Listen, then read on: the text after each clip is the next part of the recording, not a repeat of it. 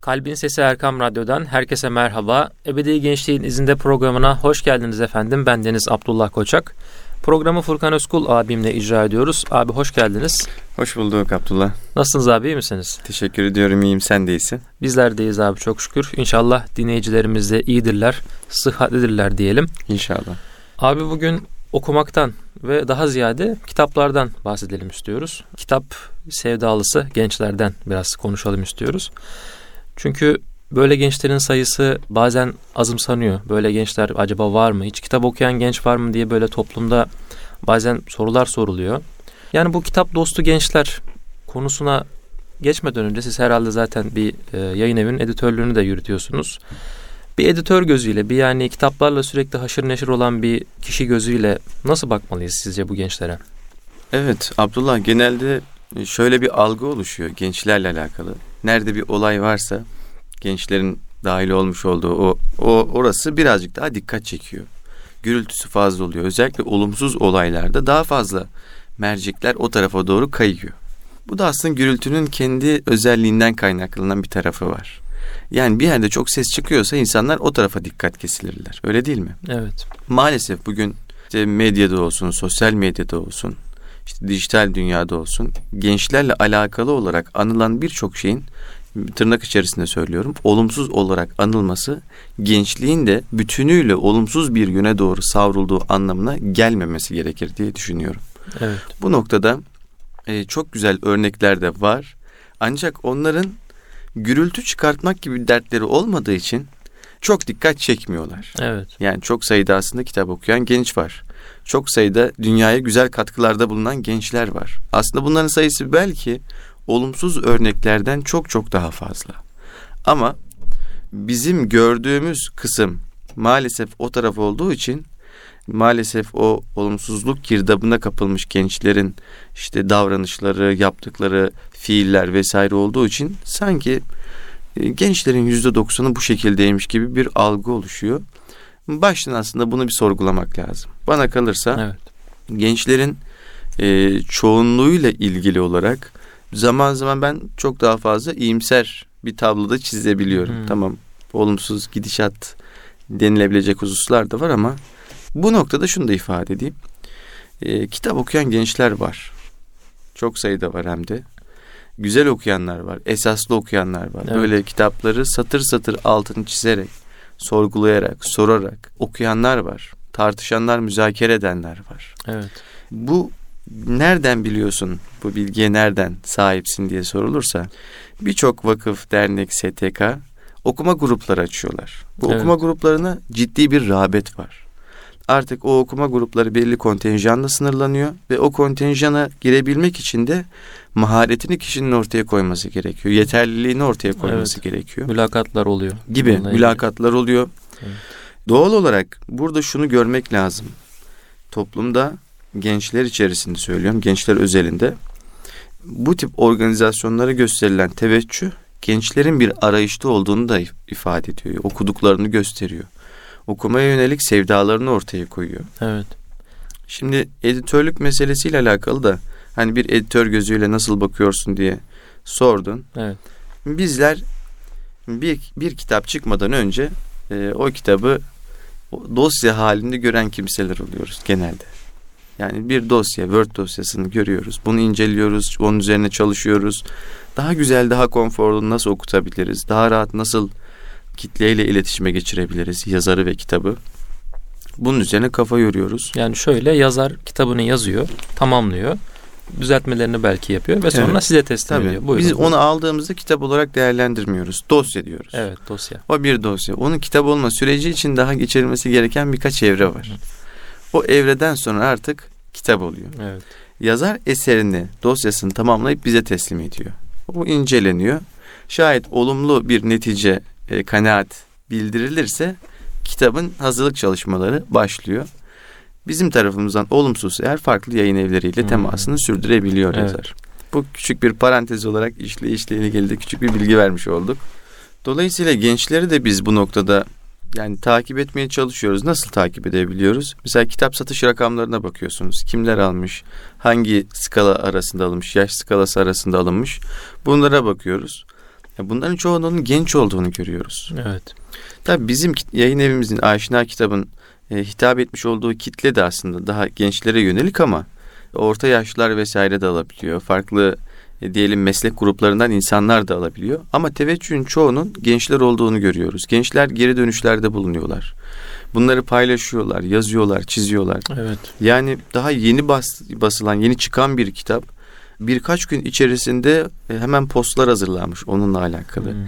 İşte kitapların altı çizilmiş, okudum harikaydı yorumları falan evet, görebiliyoruz. Evet. Yani şunu demek istiyorum. Bir çırpıda bütün böyle benliğini vererek, altını çizerek, ondan ders çıkararak yapan, okuma yapan e, gençlerin de olduğunu görüyoruz. İşte kitap sevdalısı, kitap dostu diyebileceğimiz gençler bunlar. Şunu da ayrımını yapmak lazım Abdullah. Bir insan bir çırpıda kitap okuyorsa, çok fazla kitap okuyorsa, okumadan durmuyorsa ama okuduğunu bir kenara atıyor, okuduğunu bir kenara atıyorsa, okuduktan sonra kendisine bir düşünme payı, bir müzakere payı, bir böyle demlenme payı bırakmıyorsa ben ona doğrusunu istersen çok kitap sevdalısı ya da kitap dostu diyemiyorum. Bu daha çok kitap oburu şeklinde. Evet, evet. Böyle tabir edebileceğimiz bir nokta oluyor. Burada da şunu ayırt etmek lazım. Ebeveynler çocuklarına küçükken devamlı okumaları gerektiğini telkin ediyorlar. Evet çocuk okumalı ama nasıl okumalı? Bununla alakalı herhangi bir yol, metot gösterilmiyor maalesef. Dolayısıyla çocukluğundan itibaren hep okumak üzerine şartlanan genç devamlı okuyor. Evet. Ama bir önü, bir arkası, süreç içerisinde geliştirebileceği, zenginleştirebileceği ikincil okumalar, üçüncül okum okumalar böyle bir şey olmuyor arkadaşın. Maalesef bu durum bir oburluğa dönüşüyor. Nasıl insan çok fazla yemek yediğinde artık oburlaşıyor, obezleşiyor. Evet. Entelektüel bir obezliğe dönüşüyor. Evet. Her şeyden çok şey biliyor. Yani çok fazla bir malumat var ama malumatı ard arda sıralayabileceği bir fikri takip düzeyi oluşmamış ya da evet. böyle bir düzlemi oluşmamış. Bu da şunu beraberinde getiriyor. Ee, bir tabirimiz vardır ya malumat furuşluk diye. Evet, Bir şey söylersin her şeyi bilir. Bir şey söylersin hemen ne olduğu ile ilgili bir bilgi verebilir. Ama analiz ve sentez dediğimiz yani var olan bilgilerden yeni bir şey üretmek. Evet. Yeni bir bakış açısıyla olaya bir zenginlik katabilmek. Böyle bir takım o entelektüel yaklaşımların zayıf olduğunu görebiliyoruz. Bu da neden kaynaklanıyor? Çok fazla okuyup okuduklarını demlendirmemekten kaynaklanıyor. Yani malzeme çok depoda. Ama oturup hmm. işlemek de lazım. Okumak sadece kitabın başında gerçekleştirilen bir eylem değil. Kitabı kapattıktan sonra da okumak bir müddet devam etmesi lazım. Nerede? Zihinde devam etmesi lazım. Evet. Gönülde devam etmesi lazım. Şöyle bakarak etrafı izleyerek devam etmesi lazım. Yeri geldiğinde e, yazarın e, yazdıklarını hayatın içerisinde test ederek gerçekleştirmek lazım oku, okumayı. Bu nasıl oluyor? Yazar bilgi veriyor. Kendi karşılaştığı örnekleri size anlatıyor, sunuyor. Siz de hayatta benzer, hepimiz aslında benzer bir hayatın içerisindeyiz. Yani aynı hayatı yaşamıyoruz ama e, yeri geldiğinde aynı ortamları paylaşıyoruz. Yani bunu test etmek çok zor olmayabilir. Yani oradan bir ışık yakalayabilmek lazım. Nasıl? Yazar bir şey söylemiş. O söylediğini biriyle test ediyorsunuz. Sizde aynı sonucu vermeyebiliyor. Hmm. Demek ki yazarın genel geçer söylemiş olduğu şey aslında genel geçer değilmiş. Onun özelinde yaşadığı bir durummuş diyebilirsiniz. Evet. Çıkarımlar yapmaya başlıyorsunuz. E, dolayısıyla okumak zenginleşiyor, bakış zenginleşiyor, kültür zenginleşiyor, irfanınız artıyor. Böylelikle nitelikli bir birey haline doğru evrilmeye başlıyorsunuz. Yani yavaş yani. yavaş okuduğuyla amel etmeye başlıyor Oku, kişi. Tabii okuduğuyla aslında amel ediyor. yani amel ettiğinin üzerine de bir şeyler koyarak evet. kendisi de artık bir ne kıvamı diyelim ona e, hakiki bir okur kıvamına doğru yaklaşıyor. Bu evet. önemli bir şey. Çünkü evet çok fazla okunuyor ama okumanın yolu, yöntemi, metodu e, çok fazla bilinmediği için, gösterilmediği için daha doğrusu gençler e, gençlere böyle daha çok e, bilgili, tecrübeli büyükler tarafından e, bu noktada böyle bir takım olumsuzluklara da yol açılabiliyor. Evet. Ülkemiz malum basın yayın sektöründe iyi bir noktada aslında. Yani kötü bir noktada değiliz. Okumuyoruz diye bir genel bir algı vardır ya Abdullah. Hayır yani Türk milleti de okuyor. İşte Japonlar devamlı okurmuş derlerdi biz çocukken. Evet. İşte Almanlar hep okurlarmış. Fransızlar hep okurlarmış. Ama biz okumuyoruz falan. Yani şöyle de düşünmek lazım. Hayır biz de okuyoruz artık. Yani, Yani bunlar biraz istatistiklere dayanılarak e, oluşturulan bilgiler aslında, söylemler diyelim. Yani istatistiklere baktığımızda da Türkiye'de şu an istatistikler Türkiye'nin okuduğunu gösteriyor aslında. Şu manada gösteriyor. Yayıncılık sektöründe ciddi anlamda çeviri yapan, dünya genelinde en çok çeviri yapan ülkelerden bir tanesiyiz Abdullah. Hmm, bu ilginç bir bilgi Tabii. hakikaten. Ve yayın evlerimiz artıyor. Evet. Şu an bazı sıkıntılar olsa da hep kitaplar basılıyor. Devamlı basılıyor. Ya okumayan bir toplumun, toplumda daha doğrusu niçin çeviri eserler basılsın?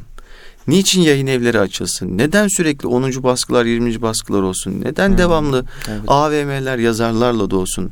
O yazarların imza kampanyalarında yani böyle belki onlarca metrelik kuyruklar oluşsun. evet. Yani neden olsun Abdullah? Okumayan bir toplum olsak bunlar olabilir mi? Yani yakın zamanda bir kitap gördüm mesela.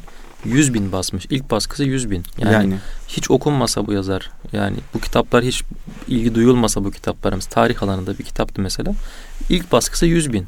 Yani direkt olarak 100 bin tane satılacağı kesin gözüyle bakılıyor demek ki yani. Türkiye 80 milyon. Evet.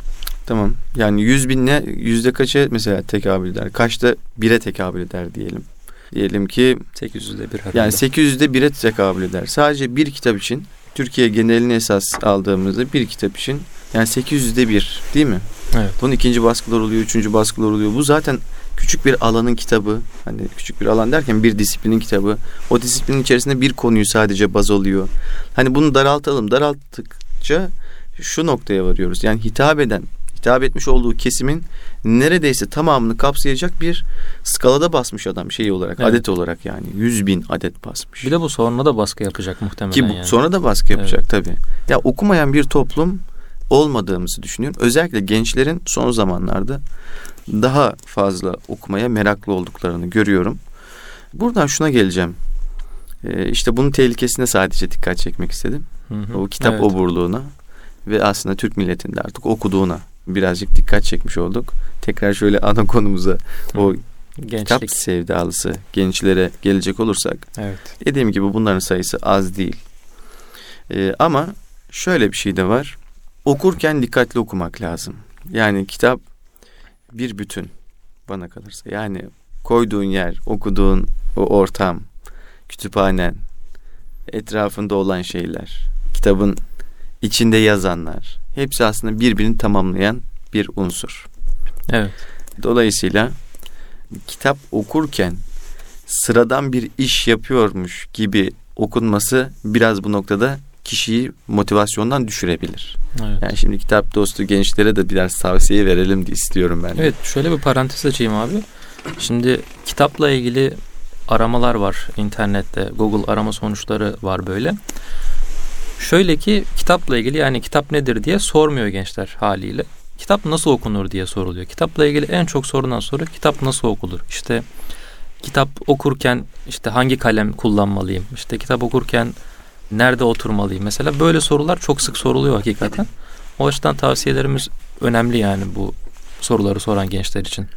Şöyle Abdullah, burada da ya aslında herkes bir müddet sonra kendi kitap okuma yöntemini buluyor. Yani en rahat nasıl okunacağı ile ilgili yöntemi buluyor. Kim mesela yatmadan önce yatağa girer. Hani kitabını açar. Şöyle bir 5-10 sayfa okur, kapatır öyle yatar. Kimisi diyelim e, masa başında muhakkak okuması gerekir. Kimisi çok aydınlık bir ortam ister. Kimisi daha loş bir ışıkta okumak ister. Yani masa lambasının olduğu bir yerde. Sadece Hmm, kitabın üzerine evet. vuran bir ışık çerçe- ışıkla okumak ister. Bunlar değişir. Kimisi küçük bir ses açar.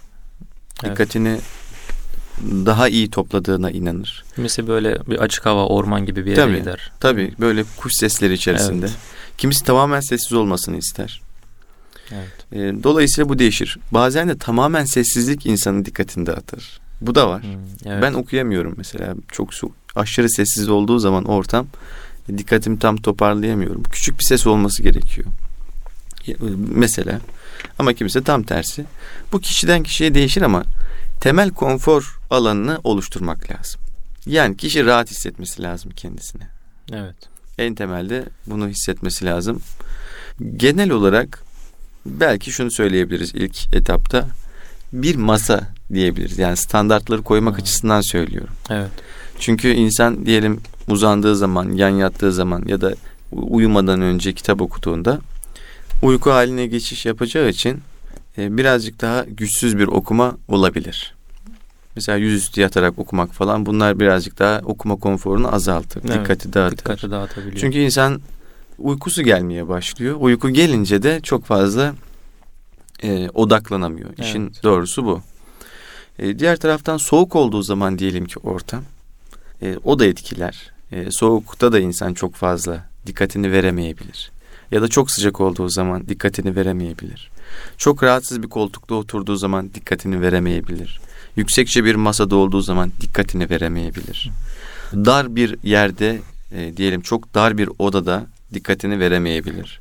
Etrafında çok fazla işte çiçektir, panodur, çerçevedir, böyle renkli renkli materyallerdir. Bunlarla da e, insan dikkatini çok fazla e, dağıtıcı unsurları olduğu için dikkatini rahat veremeyebilir. Sade, hoş, havalandırılmış, güzel bir ortamda, rahat bir koltukta, rahat bir masada her türlü okuma yapılabilir diye düşünüyorum. Evet. Yani masa konforu çok önemli. İnsanın sırtı ağrımayacak, beli ağrımayacak, başı boynu ağrımayacak şekilde olabilir. Işıklandırma çok önemli. Göz yorulmayacak mesela. Evet. Yani gözü yorma, yormadan okumak lazım. Burada da önceden kitaplar beyaz kağıtlara basılıyordu. Mesela bazı kitaplar diyelim beyaz kağıtlara basılırdı. O beyaz kağıtlar acayip göz yorar mesela. Çünkü dışarıdan gelen ışığı anında sizin gözünüze doğru yansıtır. Ee, ama şimdi e, kağıtlar biliyorsun renk itibariyle daha kullanışlı renkler kullanılıyor. Evet. Renkler var. E, o açıdan e, çok fazla göz yormuyor. Ama ne olursa olsun insan gözünü de belli aralıklarla dinlendirmesi gerekiyor evet. kitap okurken. Çünkü o an farkına varmıyorsunuz ama uzun vadede gözümüz yoruluyor kitap okurken. Bu noktada kitap sevdalısı, kitap dostu gençlere e, küçük tavsiyelerde de bulanmış oluyoruz aslında. Evet abi inşallah bu bölümümüzde böyle bir tavsiye vermiş olduk. İkinci bölümde inşallah hem tavsiyelere biraz daha devam ederiz. Ee, hem de yani belki kalemle çizmek konusuna biraz değinmiş oluruz. İşte istatistiklerden bahsettik. Onlar aslında bize ne ifade ediyor? Acaba bunlar gerçek mi? İşte siz çok da gerçekçi olmadığını söylediniz. Biraz daha belki bunlardan bahsetmiş oluruz. Yani gerçekçi değil derken şunu demek istiyorum. Eyvallah istatistiklerimiz var ama diğer taraftan bunlar da realite. Bunları da görüyoruz. Bunlara da şahit oluyoruz. Evet. Ve okumak deyince ne anlamamız gerekiyor? Buna da bakmamız lazım. Yani kitap oburluğunu kitap okumak olarak değerlendirebilir miyiz? Mesela hmm. bunları da konuşmak lazım. Evet. Tabii çok göreceli şeyler. İstatistik şeye bakar, veriye bakar. O işin farklı boyutu ama işin e, bu da realite kısmı. Evet. Diyelim ikinci kısmında inşallah konuşmuş evet, oluruz. İnşallah abi. Erkam Radyo'nun kıymetli dinleyicileri Ebedi Gençliğin izinde programı kısa bir aradan sonra devam edecek efendim. Huzur bulacağınız ve huzurla dinleyeceğiniz bir frekans. Erkam Radyo, Kalbin Sesi. Kalbin Sesi Erkam Radyo'dan tekrar merhaba. Ebedi Gençliğin izinde programımız kaldığı yerden devam ediyor efendim. Kitap okumaktan bahsediyoruz biraz. Kitap sevdalısı gençlerden bahsediyoruz. Belki kitap okumaya dair biraz tavsiyeler vermeye çalıştık ilk bölümümüzde. İşte istatistiklerden bahsettik bir miktar. Ee, aslında kitap okuyan bir toplum olduğumuzdan bahsetti ee, Furkan abi bir kitap e, yayın evi editörü olarak. Aslında okuyan dedim evet. daha çok. Yani yani kitap da okuyoruz, dergi okuyoruz, gazete okuyoruz, farklı şeyler de okuyoruz ama okuyan bir toplumuz özü itibariyle. Evet. O kadar bize devamlı genel geçer verilen o ezberler vardır ya. O ezberleri birazcık aslında sorgulamak lazım. Evet. Çeviri basımlarda özellikle iyi bir noktadayız. Yayın evleri devamlı kitaplar basıyor, yeni baskılar yapıyor. Evet. Basılan kitapları falan göz önüne aldığımızda aslında biz de okuyan bir toplumuz. Yani bunu bir tırnak içerisinde aşağılık kompleksi dolayısıyla söylemiyorum. E, bir vakamız da var. Evet. Hani hiç okumuyoruz. İşte cahiliz algısını aslında sorgulamak lazım. Öyle bir durumumuz söz konusu değil. Evet aslında bu hakikaten dediğiniz gibi bir belki oluşturulmaya çalışan bir çalışılan bir algı yani. Belki Ee, bir dönem böyle olabilirdi. Evet. Çok çok fazla yayın evi yoktu belki. Kitaplara erişim çok kolay değildi. Evet imkan yoktu. İmkan fazla yoktu. Dağıtım ağı zayıftı. Ama şu an öyle değil. Şu an her şey çok iyi. Evet. Türkiye'nin neresinde olursanız olun bir kitap siparişi verdiğiniz zaman bir hafta içerisinde elinize ulaşıyor. Evet. En geç o da En yani. geç, Evet.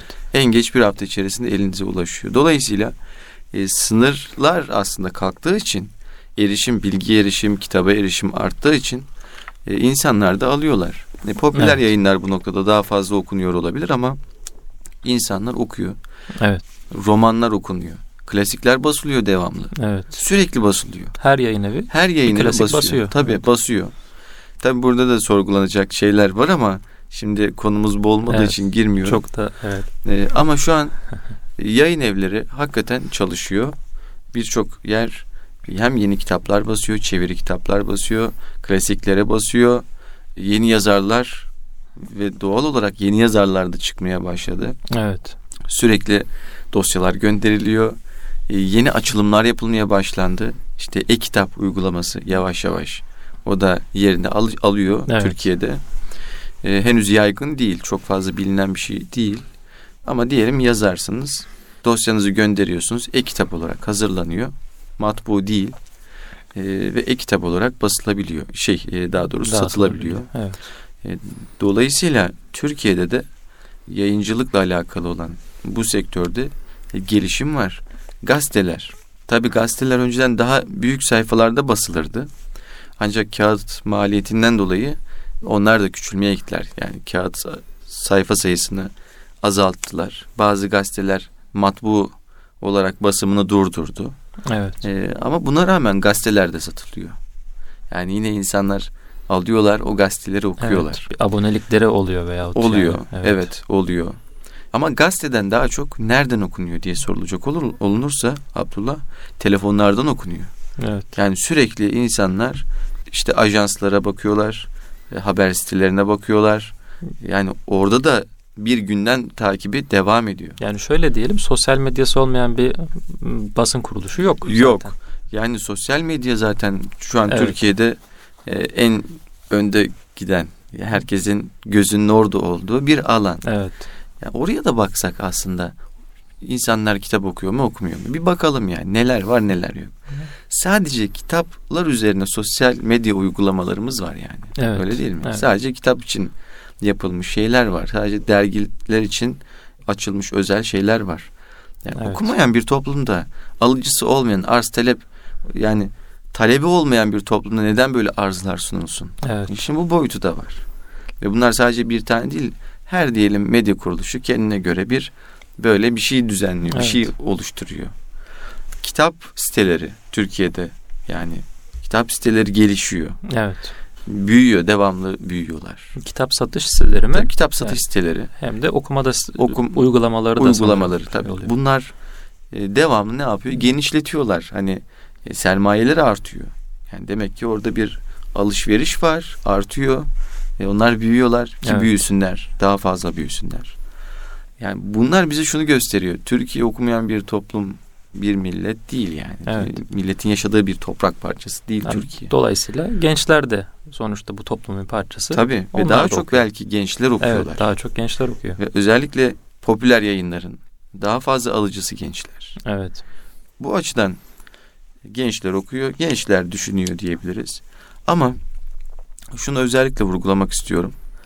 Kitap okurken fiziki şartlar, koşullar elbette iyi olması gerekiyor ama bir de kitap okumanın esaslı okumanın şartlarını yerine getirmek gerekiyor diye düşünüyorum. Evet biraz ondan da bahsedelim Evet. abi. İlk bölümümüzün sonunda biraz işte onlara değinmiş olduk. Fiziki şartlar işte belki bir masada okunmalı diye işte yatarak okunmamalı bunlardan biraz bahsetmiş olduk. Yani peki diğer e, şeylerden bahsedecek olursak mesela bir kalem kullanmaktan çok sık e, insanlar bahsediyor. Gençler bunu soruyor yani. Çünkü farklı farklı şeyler var, görüşler var. İşte kimisi diyor ki tükenmez kalemle okuyun, işte yanlarına notlar alın, işte çizin altını. İşte Yusuf Kaplan'ın meşhur bir metodu vardır. İşte üç kalemli okuma metodu Hı hı. vardır. İşte yeşil, kırmızı, mavi bir de siyah e, kurşun kalemle o kesinlikle kurşun kalem olmasını söyler mesela. hı. Bunların hepsi kurşun kalem olsun. İşte kendine göre bir metot belirlemiştir. Onu dileyen kardeşlerimiz internetten arasınlar. Yani herkesin böyle farklı bir metodu var aslında. Ee, önerdiği de bir metot oluyor. Siz ne düşünürsünüz bu konuda? Yani bu noktada tabii mutlak şu metot en iyisidir diyemem. Herkesin kendi metodu vardır dedin. Zaten baştan bunu belirttiğin için Evet. rahat söyleyeceğim. Yusuf Hoca'ya ben de e, kurşun kalem olması noktasında katılıyorum. Çünkü tükenmez kalemler artık geri dönüşü pek mümkün olmayan dokunuşlar Hı, bırakıyorlar kitap üzerine. E, bu da daha sonraki bir dönem için çok iyi olmayabiliyor ve kitaba da zarar veriyor tükenmez kalemler. Çünkü boyasını arka tarafa aktarıyor. Eğer arka tarafa aktarmazsa bile tükenmez kalem iz bırakıyor. Yani bir önceki sayfada daha yoğun iz bırakıyor. Belki şu hususta çok farklı kalemler, çok farklı renklerden oluşan kalemlerin kullanılmasını çok tercih etmiyorum ben. Bu da cümbüşe çevirebiliyor kitabı. Hmm, evet. Yani çok farklı renkler artık bir noktadan sonra böyle kitap e, kitabı açtığınızda baktığınızda devamlı böyle renkler görüyorsunuz. Evet. Alp altları çizilmiş. Çok fazla çok yoğun çizmenin doğru olmadığını düşünüyorum. Evet. Çok fazla di- çizdiğiniz zaman da o çizmenin anlamı kalmıyor bu sefer. Şu vardır.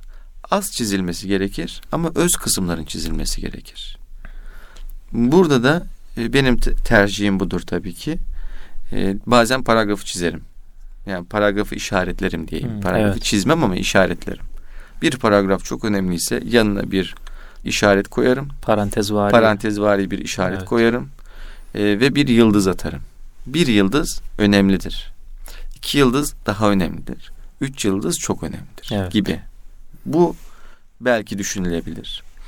Çok fazla dediğim gibi altların çizilmesini e, doğru bulmuyorum. O da e, bir müddet sonra şuna neden oluyor. Önceden diyelim lise çağlarındayken bir kitap okudum hep altlarını çizerdim. Hep çizerdim. Sürekli çizerdim. Böyle kitaba bakarım her tarafı çizilmiş kitabı. Şimdi her tarafı çizilen bir kitapta artık çizilen şeylerin çok bir önemi kalmadığını gördüm. Yani o aklımda kalmamaya başlamış. Ama az çizdiğimde çizdiğim her yer aklımda kalmış. Çünkü Evet. onu siz artık kitabın e, elbette bir parçası ama şu mesaj veriyorsunuz zihninize. Kitabın bu kısmının altını çizdim. Bu kısım önemli. Ve onu alıyor zihin. Ama kitabın neredeyse yüzde yetmişinin altı çizilmişse artık önemli önemsiz birbirine karışmış oluyor Evet, kitap içerisinde. O açıdan e, dikkati doğru toparlamak noktasında çok fazla çizilmemesi gerektiği kanaatindeyim. Yusuf Kaplan'ın aslında savunduğu şey de şu. Biz diyor görsel bir toplumun içindeyiz diyor. Sürekli Hı hı. etrafımızda bir görsellik var diyor. O renkli kalemleri kullanarak o da Hı hı. söyler zaten her taraf e, çizilmesin, her şey çizilmesin diye. O renkli kalemler kullanılarak e, adeta bir işte e, küçük bir resim tablosu gibi işte. Ondan sonra baktığımızda böyle işte her kavramın e, mesela kavramlar bir kalemle işte cümleler bir kalemle, paragraf bir kalemle belki işte siyah kurşun kalemle yanına not alındığını, e, alınması gerektiğini tavsiye ediyordu mesela. Böyle görsel bir hale dönüştürdüğünü söylüyordu kitabı. Yani bu da işte metot. Evet. Ee, Yusuf Hoca'nın metodu. Bundan çok istifade ediyordur kendisi. Ki kendi takipçileri de bundan istifade ediyor. yani. elbette, Çok. elbette. Yani bu da doğal bir şey. Evet. Ee, belli bir tecrübenin neticesinde ortaya çıkmış bir şey. Saygı duyuyorum. Ama benim metodum bu değil. Evet, evet. Benim metodum az önce bahsettiğim şekilde çok fazla altını çizmem. Not alma konusunda da nadir not alıyorum. Öyle çok özel bir şey varsa öyle not alıyorum. Ee, ayrı kağıtlara not alırdım önceden. Yani benim bir kağıdım vardı. Hmm. Dosya kağıtlarım vardı. Kitapla alakalı bunu düşüneyim diye not alırdım. Bir kısmı özellikle yazardım. Ee, Çok önemliyse bir cümle yazardım onu. Evet. Sonra şunu fark ettim. Notlar kaybolmaya başladı. Kağıtlar. Hatta geçenlerde e, çok duygulandım yani. Duygulandım derken nostaljik bir an yaşadım. 2008'de okuduğum bir kitabın arasından çıktı. 2008 miydi? 2010'du zannediyorum. Kitaptan notlar çıktı Hmm. arasından böyle. E, hatırlıyorum o notları tuttuğumu hatırlıyorum. Kurşun kalemle almıştım. Silikleşmiş birazcık daha. Belki dışarıya alacağımız notları bir kağıda değil bir defter alabiliriz. Evet. O, o defteri aldığımız notları tükenmez kalemle alabiliriz. Şundan dolayı tükenmez kalemle aldığımız zaman e, yazı silinmiyor. Ama normal diyelim ki işte kurşun kalemle not aldığımızda o bir müddet sonra silikleşiyor. E, belki öyle bir tavsiyede bulunmakta fayda var. Benim lisede bir edebiyat öğretmenim vardı abi. Onun da şöyle bir yöntemi vardı. Şimdi aklıma geldi konuşurken. Onun ajandaları olurdu böyle. Biz çok hayrandık o ajandalara o dönemde. İşte belli aylara ajanda atfediyordu ve yani o ayda okuduğu kitabı mesela o ajandaya not ediyor. İşte Eylül e, diyelim ki Ocak ajandası bu. O ayda o aylarda okuduğu kitapta aldığı bütün notları o ajandaya geçiriyor ve o ajandalar doluyor. Yani 15-20 tane böyle kalın kalın ajandası vardı. Ee, bu da farklı bir yöntem. Bir başka öğretmenimin de şöyle bir yöntem vardı. O da kağıtlara yazardı aldığı notları işte kitaptan önemli gördüğü yerleri ve o kitabın içine o kağıtları yapıştırırdı. İşte şimdi bazı kişilerde de görüyorum böyle yuvarlak veya işte kare Hı hı. yapışkanlı Hı hı, kağıtlar. Onlara yazıyorlar mesela. Evet. Onu kitabın içine yapıştırıyor. Sonra açıyor bakıyor. Bir başka yöntem gene fosforlu küçük e, dikdörtgen Hı hı. kağıtlar alıyor. Onu böyle kitabın sayfasının yanına böyle yapıştırıyor. İşte sonra oradan açıp bakabiliyor. Yani herkesin farklı farklı yöntemleri Tabii di- olabiliyor. şimdi dijital yani teknoloji geliştiği için artık yeni yöntemler de var. Bilgisayarda da not e, programları var. Evet. Özellikle tez yazanlar için çok kullanışlı olan not programları var. E, onlar da kullanılabilir. E, neticede bulut ortamına aktardığın zaman kaybolma riski evet. de ortadan yani belki kalkıyor. de öyle yapmak da gerekiyor. Yani öyle de olabilir. evet. Ama genel anlamda ben burada şunu önemsiyorum. Yani dijitalden ziyade muhakkak elimizin değdiği bir şey de olması lazım bu. Yani Hmm. bulut ortamında olsa sanal aslında hiçbir yerde yok. Sadece Evet. e, ekranda görebildiğimiz bir şey. Ama ben elle dokunulabilir bir defterde, bir kitapta, bir şeyde olmasını önemsiyorum. E, bir de şu var Abdullah, okuma dediğimiz gibi sadece kitap başında gerçekleşen bir eylem değil. Evet. Okuduktan sonra müzakere ortamının muhakkak olması lazım. Yani kitabı okuyan biriyle ya da o kitap okuma grubunda okunmuşsa muhakkak surette söylüyorum bunu bir ekip bunu değerlendirmesi lazım. Bu aslında kadim bir tecrübe tabii değil mi? tabii tabii müzakere ortamı. Medrese yöntemi Tabii. yani. İlim zaten burada oluyor. Evet. Yani ilim burada burada ortaya çıkıyor. Evet. Hoca bilmediğin şeyi sana söyler. O bilmediğin şeyler, bildiğin şeylerle bir araya ge- nasıl gelecek? Onun bir diyelim ki harmanlanma süreci var. Onun bir demlenme süreci var. Peki Evet. bu nerede olacak? Bu müzakere ortamında oluyor. Evet. Müzakere ortamında herkes bildiği şeylerin e, bir değerlendirmesini sunuyor. İtirazlar oluyor. Cevaplar veriliyor. Dolayısıyla o zihinde kalıcı oluyor. Velev ki 30 sene geçsin üstünden o ilim olarak insanın zihninde kalıyor. Evet. Ama çok dikkatli de olsa okuyarak, tek başına okuyarak elde ettiğim bir bilgi, bir efendime söyleyeyim bilimsel bir e, çalışma bir müddet sonra zihninde ya istediğin etkiyi vermemiş oluyor ya da tamamen çıkmış oluyor. Ne kadar ilgili olursan ol. E, bu noktada müzakere ortamının da önemini, okuma gruplarının önemini de vurgulamış olalım. Evet. Son olarak abi ben iki tane kitap tavsiye etmek istiyorum. Eyvallah. Ee, bu kitaplar Abdülfettah Ebu Gudde'nin e, Hoca Efendi'nin merhum e, kitapları. İlki İlim Yolunda. E, İlim Yolunda Sabır olarak da farklı yayın evlerinden çıkıyor. İlim Yolunda kitabı şöyle bir kitap. İlim yolunda sürekli e, çabalayan o alimlerimizin halini anlatıyor işte. Zahitlerin, alimlerin hallerini anlatıyor. Bir diğer kitap da Zamanın Kıymeti ismindeki kitap. Bu kitapta da yine zamanını nasıl değerlendirdiğini o büyük kimselerin ondan bahsediyor. Yani bu kitapta çok fazla böyle kitap okumaya dair örnekler var. Bu iki kitapta hem ilim yolunda hem Hı hı. zamanın kıymeti. Yani kitap okumayı hayatının neresine sığdırmış insanlar onu da aslında yani şimdi zamanı olmadığından belki şikayet eden gençler olur. Bu kitapları okuyarak aslında kitap okumak nerelere e, yani hangi ortamlara sığabiliyor görmüş olurlar diyelim son olarak abi. E, kitap okumaktan bahsettik. Kitap okumaya dair tavsiyeler verdik. İnşallah istifadeye vesile olur diyelim abi. Erkam Radyo'nun kıymetli dinleyicileri, Ebedi Gençliğin izinde programımız burada sona erdi. Haftaya görüşünceye dek sağlıcakla kalın. Allah'a emanet olun efendim.